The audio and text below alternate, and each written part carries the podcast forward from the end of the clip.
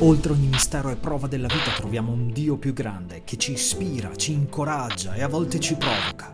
Ciao, io sono Cristian Nani e questo è il podcast Fede Pericolosa.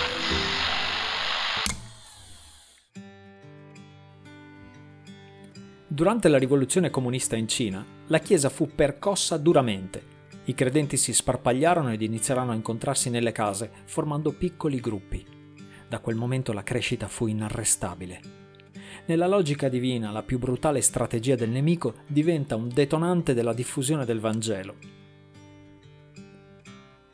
Forse non conoscete la leggendaria Mama Quang. Beh, lei visse nel mezzo di tutto questo in Cina, testimoniando con coraggio dell'amore di Gesù per i cinesi, anche quando erano persecutori.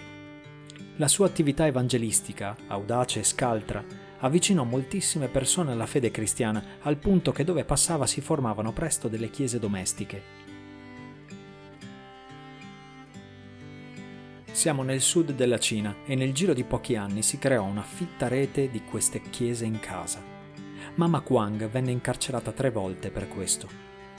Durante la sua terza incarcerazione agli inizi degli anni 70 fece un sogno nel sogno vedeva migliaia di missionari occidentali e orientali che lavoravano fianco a fianco per scavare una trincea. La trincea divenne molto grande e lunga dopo molto duro lavoro. Improvvisamente l'acqua cominciò a fluire in essa diventando un fiume che portava la vita. Lei lo vide scorrere prima attraverso tutte le parti della Cina e poi in tutto il mondo. I lavoratori erano ricolmi di felicità e il loro canto riempiva il cielo e la terra. Bellissimo. Svariati anni dopo, una notte del giugno del 1981, un milione di Bibbie in lingua cinese veniva raccolto su una spiaggia buia del sud della Cina da invisibili cristiani cinesi. Col favore del buio, questa rete di credenti nascosti in sella a biciclette e motorini raccolse e poi diffuse quelle Bibbie nelle chiese clandestine che si riunivano nelle case per sfuggire alla sorveglianza delle autorità comuniste.